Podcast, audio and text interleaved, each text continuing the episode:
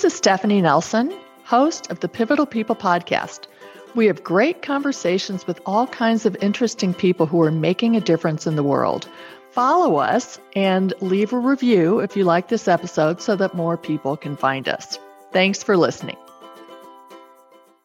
Well, I would like to welcome Mark Bannon to the Pivotal People podcast. Welcome, Mark. It's great to have you here. Hello, Stephanie. It's a pleasure to be here. I met Mark, gosh, maybe a year and a half ago at a writer's workshop. Mark is a writer, he's a speaker, he's a professional coach. He also has decades of experience being an incredibly successful business person. And the reason he agreed to be on the podcast today is because he is coming out with a great book. It's actually his memoir, and it's coming out in August.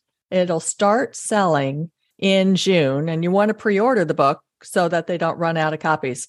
I have read the book, I've actually read it twice.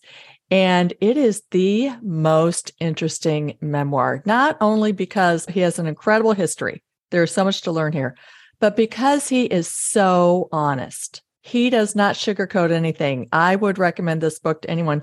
Mark, I'd like you to, and I'll, you know, I've said in a nutshell, incredibly successful. When Mark does something, he is all in. His childhood really, I think, groomed his work ethic. So, Mark, before I go any further, could you tell us a little bit about yourself, who you are, and describe what I'm talking about here? Okay. Well, first, thank you for that introduction, and it's a pleasure to be here. First off, I'm, I'm married to a beautiful woman, my wife Amy, for 35 years.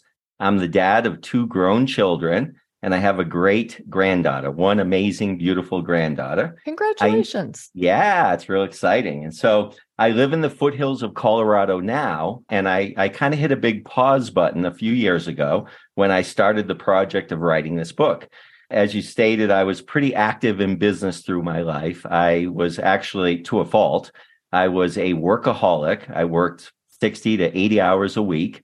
I traveled nonstop, road warrior, they called it in the days. And mm-hmm. we were mm-hmm. proud of that then, not so proud of it now. But I was right. on the road for about 200 days a year. And in essence, uh, you know, really trying to, you know, chase dreams and be productive and all these things that society, or perhaps I told myself. But in reality, I was kind of running from a whole bunch of childhood trauma, from dysfunction, and from a lot of shame that happened in my childhood. So, about two and a half years ago, I decided I would quit, take a pause, and I dove into, I said, I'm going to write a memoir. I'm going to just sort of examine this story. And well, that turned out to be a, a bit more of a project than I had anticipated. It opened up a lot of portals to the past. And right. um, yeah, so that's that's kind of who I am now and where I came from. There's a lot to talk about with that childhood stuff, but go ahead. Well, what I think is fascinating in your story is that, you know, your childhood, you didn't have any control over what happened in your situation. And we're going to talk a little bit about his childhood so everyone understands what we're talking about. The book is called the boy from the cave, from hopelessness to purpose. And so, as we do, we all respond to our childhood experience and it manifests itself somehow in our adulthood. I'm just curious, Mark, with all of your training, have you done the Enneagram? I have. Are you an eight? Very good.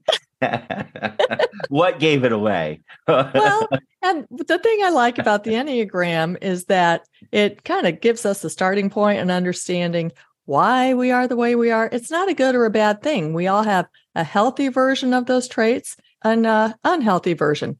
So, for example, an eight would be a very driven, successful person, which Mark is. Total great work ethic. And I this just sort of reminds me of the Paul story the road to Damascus.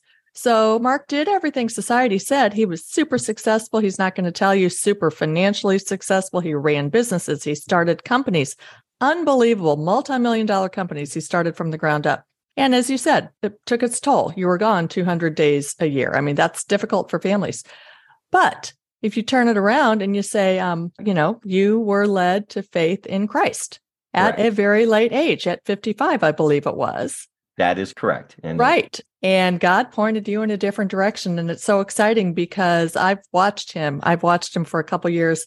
And now I'm looking at this and you know, where is God pointing you? He is using your wonderful quality of being a driven Enneagram 8 to lead people to Him. That's what this book does.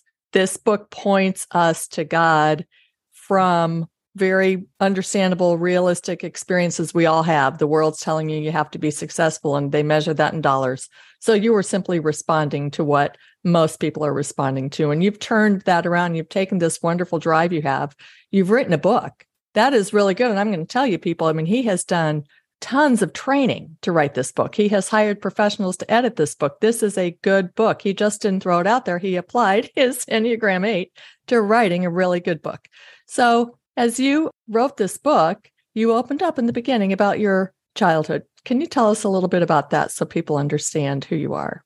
Yes, I will. So, one of the things I'll mention first is the subtitle of the book, From Hopelessness to Purpose. I recently changed as it's going, as it went into the final edit phase to a soul stirring journey to faith. So, when you talk about Paul and the road to Damascus, yeah, I was raised in faith, but as as we'll get into a little bit here with the the story, I very much ran from God. And I've heard a lot of people talk about being angry with God. Oh, I'm angry with God for this. I was never angry with God at all. It was actually quite the opposite. I felt unworthy and I felt a lot of shame. So I kind of ran from God. And that Enneagram 8 is something that I'd I'd love to shed a little bit because uh, you mm. know, it's it's been this thing that's followed me my whole life. But to get into it, I, I was born into a very normal middle class uh, family I'm the youngest of five children. I have four siblings, three sisters, amazing sisters, and an older brother. And at eight years old, our life was turned on its head. And we went from living this normal life, uh, going to parochial schools and the picnics and all of the stuff that the normal childhood things. And we ended up in just poverty, living in a concrete bunker in the woods of New Hampshire. The title of the book is The Boy from the Cave and it's a story. The cave was actually a, a concrete foundation of a house that was never built.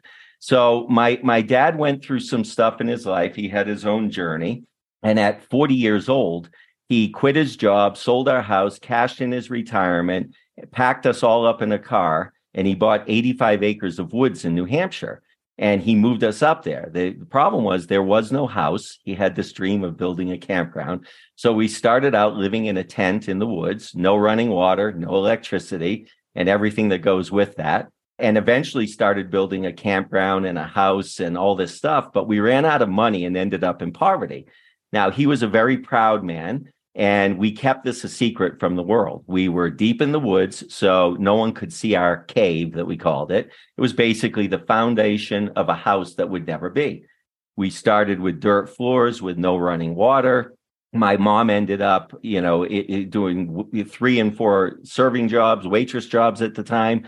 We got thrown into uh, dire situations, and it was literally a fight to survive. So at eight, my brother was 10 uh, we became responsible to you know cut enough wood to heat and it was just really uh, several years of very difficult trauma my dad was desperate he was already had his own unmet childhood trauma to a significant degree and it was just the era where you just didn't talk about that stuff. Mental health was not a term in the 60s and the 70s there was no such term as work life balance.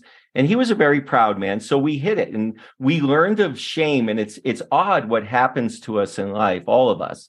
This book is uh, uh it's a story but it's my story but it's everybody's story.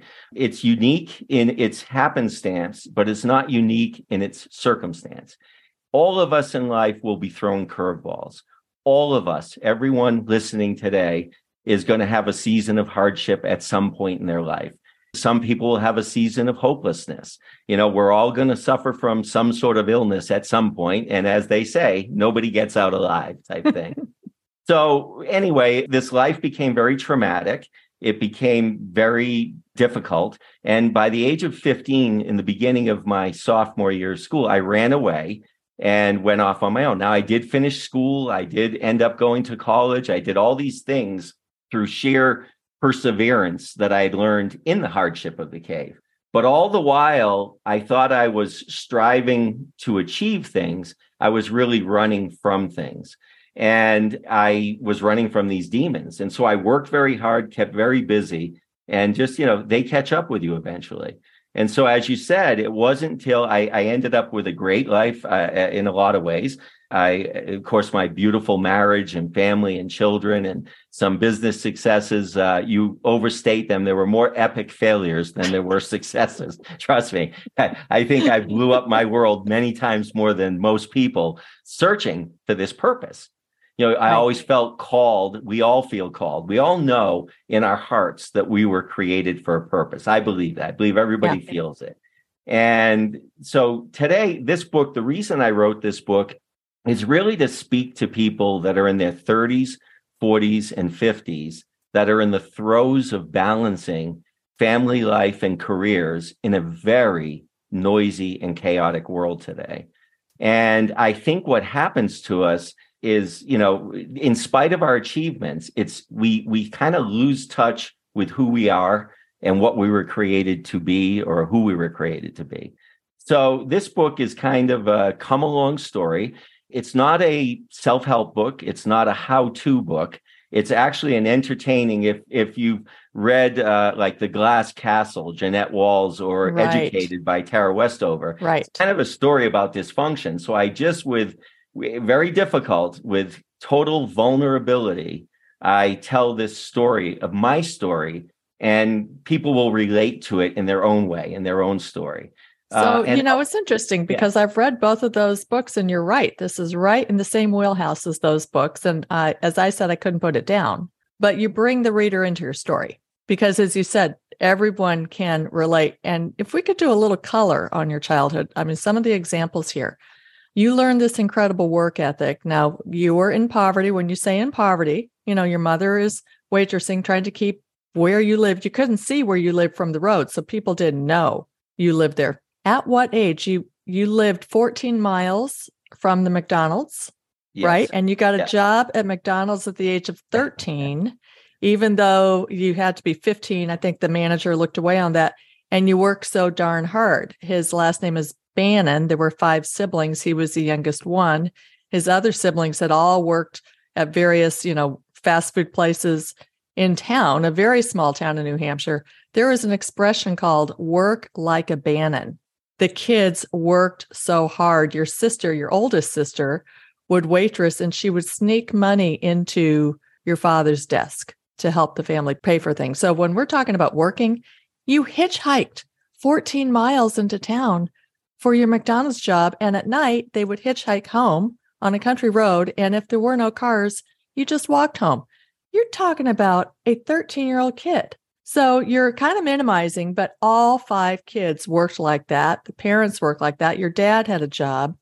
It had to be difficult, but what I think is so neat about your whole story, Mark, is that you and your siblings are so close to each other. You all love each other so much. Your book is dedicated to them. You, your relationships were forged together through this experience. That's clear.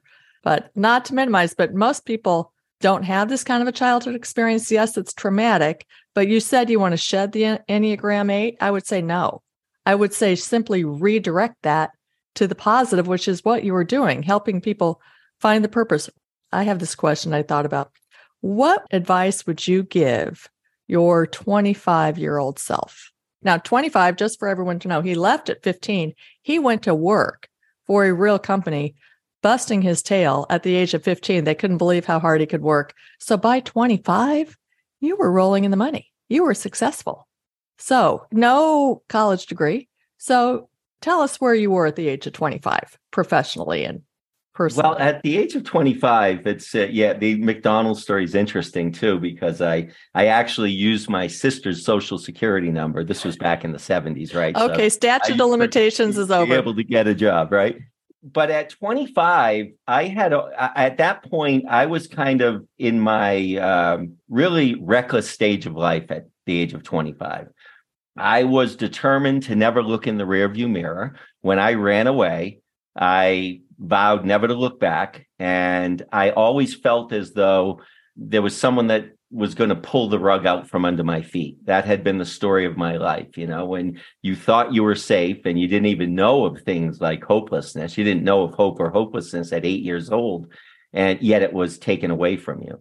So by the time I became 25 and went out, I, I'd been out in the world for 10 years. I had been working hard and I was kind of at a state of mind there of, of take no prisoners and just, you know, kill or be killed. You know, it was do or die kind of thing. So I was on this mission. Now, I always had instilled in me from my parents a great level of integrity and work ethic. So there were no, in spite of huge recklessness that I entertain in the book with, including numerous near death experiences, in spite of that sort of recklessness, I always had a foundation of values that was instilled by my dad, which I didn't recognize, you know, until later in life. But the advice I would give to my 25 year old self is is really just to stop running turn around and face these things so for people out there that are working to achieve success and so forth for that 25 30 year old i mean it's very important to connect with your faith i think that for me which happened later in life is a very important thing because that pause you know, I would tell myself to find balance. I would say, you know, balance yourself in your body, your mind, and your spirit. And those are, you know, those are big catch-all phrases that we hear a lot. But simply taking rest for your body, getting rest. I worked all the time, so there was no rest. And you know, and ba- and getting out for me now, like I live in the foothills of Colorado, communing with nature is such a place where I feel the presence of God. And I real it just restores my soul when I'm out in the quiet in these foothills. I, I, to me, it's just heaven. If you could mm-hmm. describe a heaven to me, it's where I am right now. And so, but back in that day, I was so focused on these boxes that we had to check off that life told us, you know, you've got to get a good job, you know, get a house, get a family, you know, support them, be this, go to school, get your degrees. And I think so many of us today are working so hard that we forgot who we are and so the biggest thing I would say is is to just take a pause and connect with nature, balance your life out, get some rest. And I think really importantly what I've learned now is that what we ingest mentally and emotionally is so important. And I was ingesting a lot of fear. I was ingesting a lot of competition, this and that. So mental health is is an extremely big issue for us. So so you know i would just say what be cognizant of what we're ingesting. What are we watching? What are the relationships we're choosing to be in? What are we taking into ourselves? And take a pause from that. Take and and and think consciously about what you're actually ingesting into your into your mind and certainly therapy you know this is a word that didn't exist when I was a kid. In fact, my dad, you know, came through the Great Depression.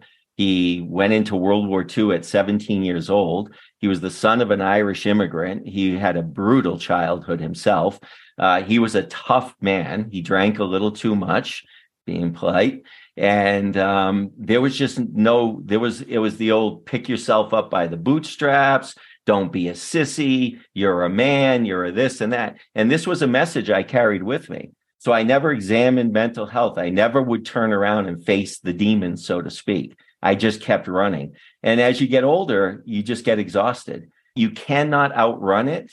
You cannot outwork it. You can't out deny it. You can't outthink it.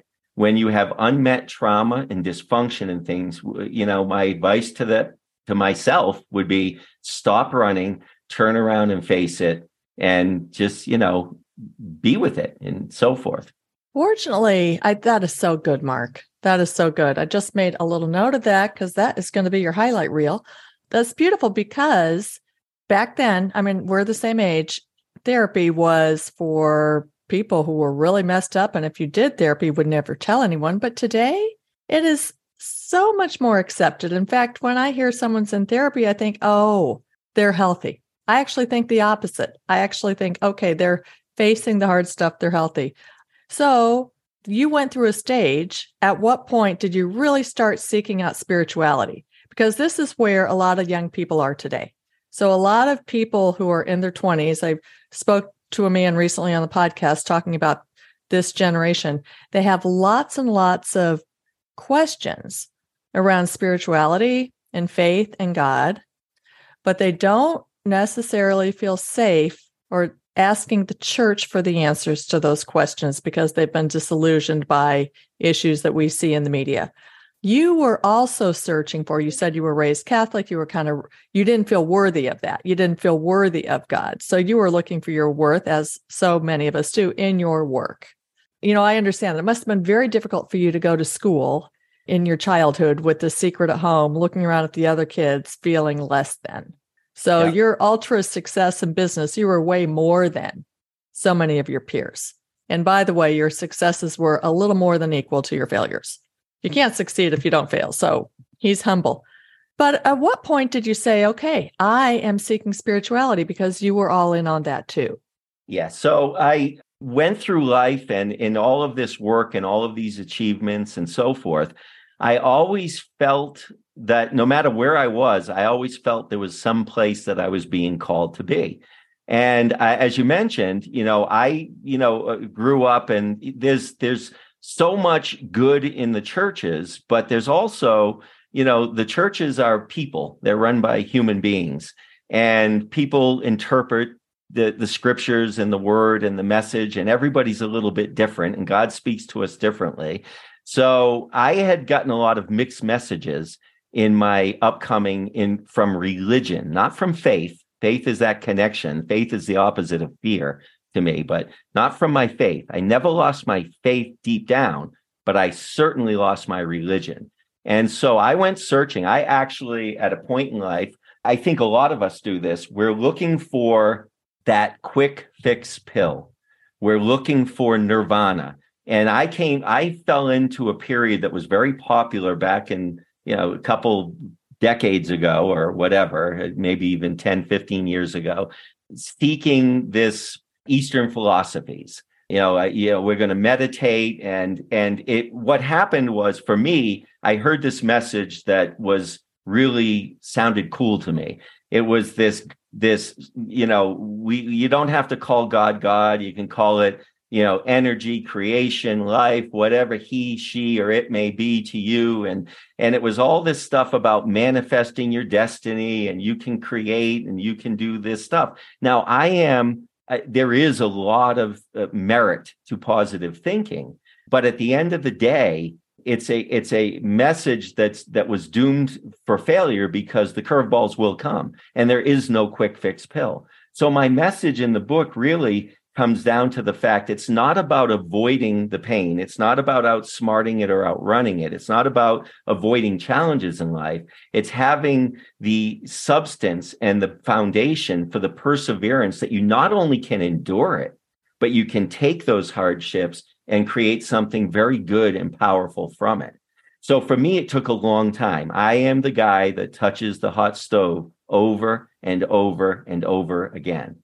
So what happened with me is I got really into this Eastern philosophy and being that Enneagram eight, if you're going to do something, go, oh, go big, all in.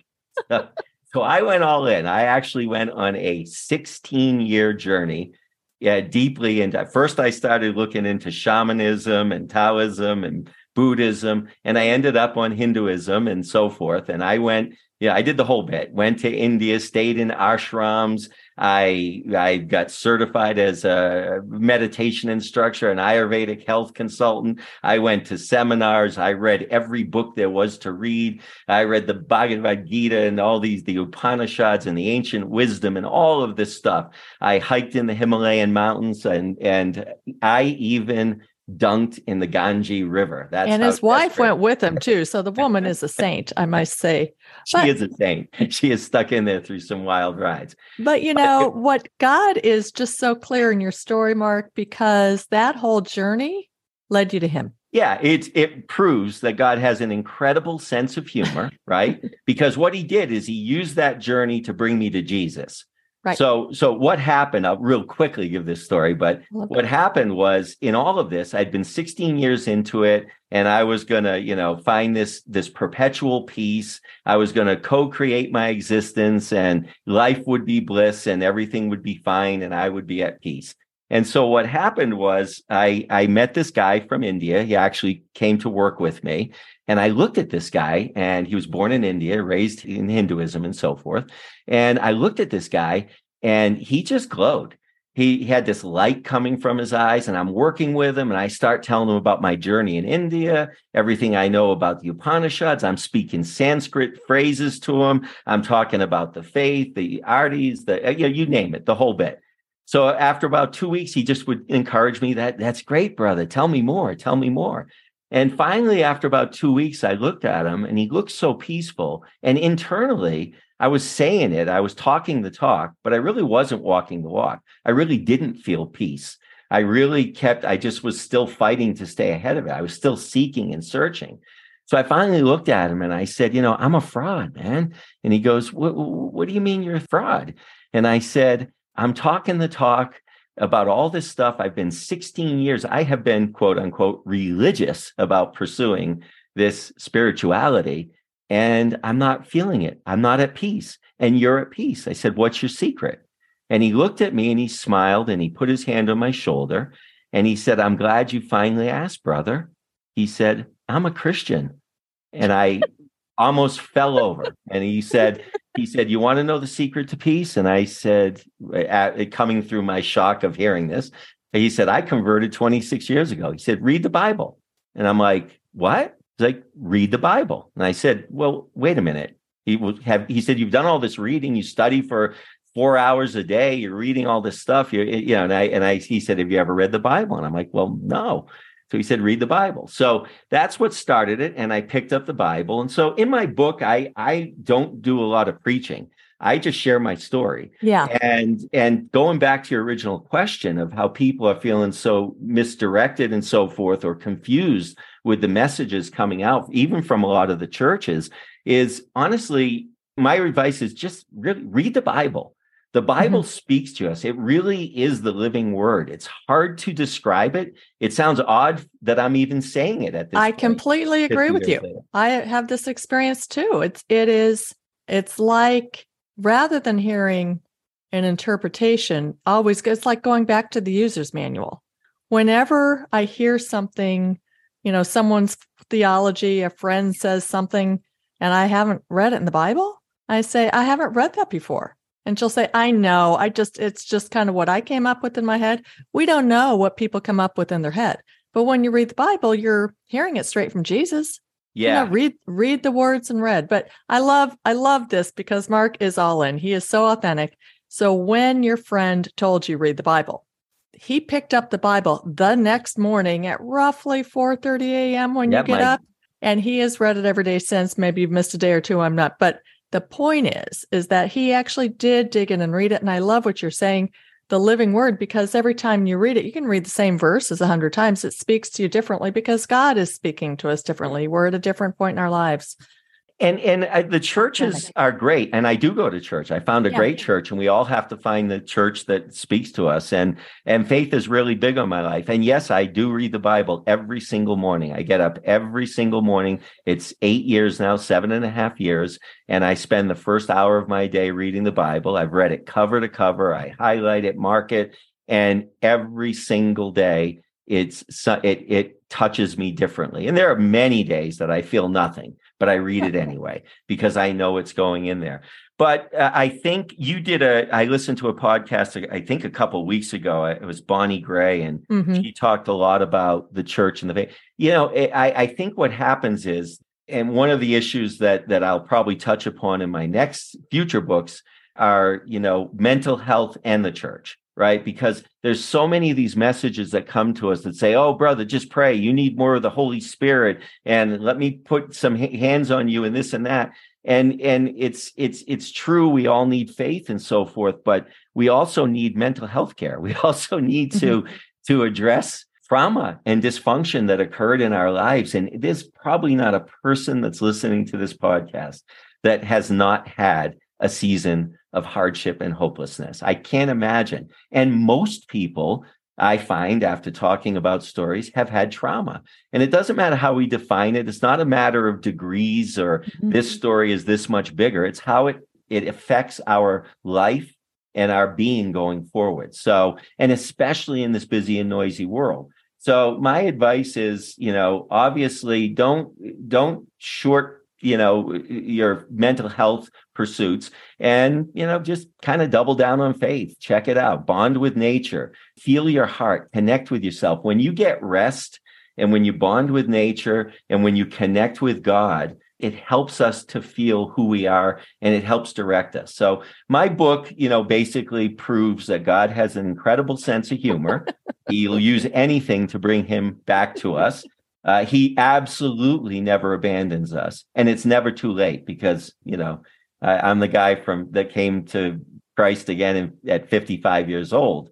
At um, 55, but I have a feeling you might have another 50 years in you. So you know, I think that your your message is going to reach a lot of people for a long time. This has been so great to talk to you, and you actually have on your website. I think you have some free chapters. I do. Have- my my website is Mark at markabannon.com. So it's it's just simply my name, M-A-R-K at M-A-R-K, middle initial A, last name Bannon, B-A-N-N-O-N dot com. There's you can download some uh, free chapters, the first few chapters. The book will be coming out in early August, and pre-sales will be starting, uh, will be happening in June. So I'm really excited about it. I'm it's really an honor to be here. And and if you visit my website, you have to join my mailing list to get the free chapters though. It's actually a good mailing list mailing. because you yeah. send out some really cool inspirational videos and you're walking in the foothills. I live in Colorado too, so I can totally relate to the bonding with the nature, but well worth it. You can also you have information you can text cave C A V E to 44144 to join. And I'm putting all that in the show notes so people can find your book, they can find your website, they can find your blog, and they can also find out how to get you as a speaker. So I think people are going to want to hear from you. I have noted like three parts of our conversation that are going to be highlight reels. So I appreciate it. And I have sons in the 20s who are definitely going to be listening to this podcast episode. So thank okay. you so much. And I look forward to hearing how the book does. Thank you so much. Thanks for having me. It's been a pleasure. It's been great. Thanks. Take care. Thank you. Thanks for listening today. We hope you're inspired. And if you like the episode, please take a moment to go to your podcast platform and follow us and leave a review so more people can find us. Now go out and be the pivotal person that you are.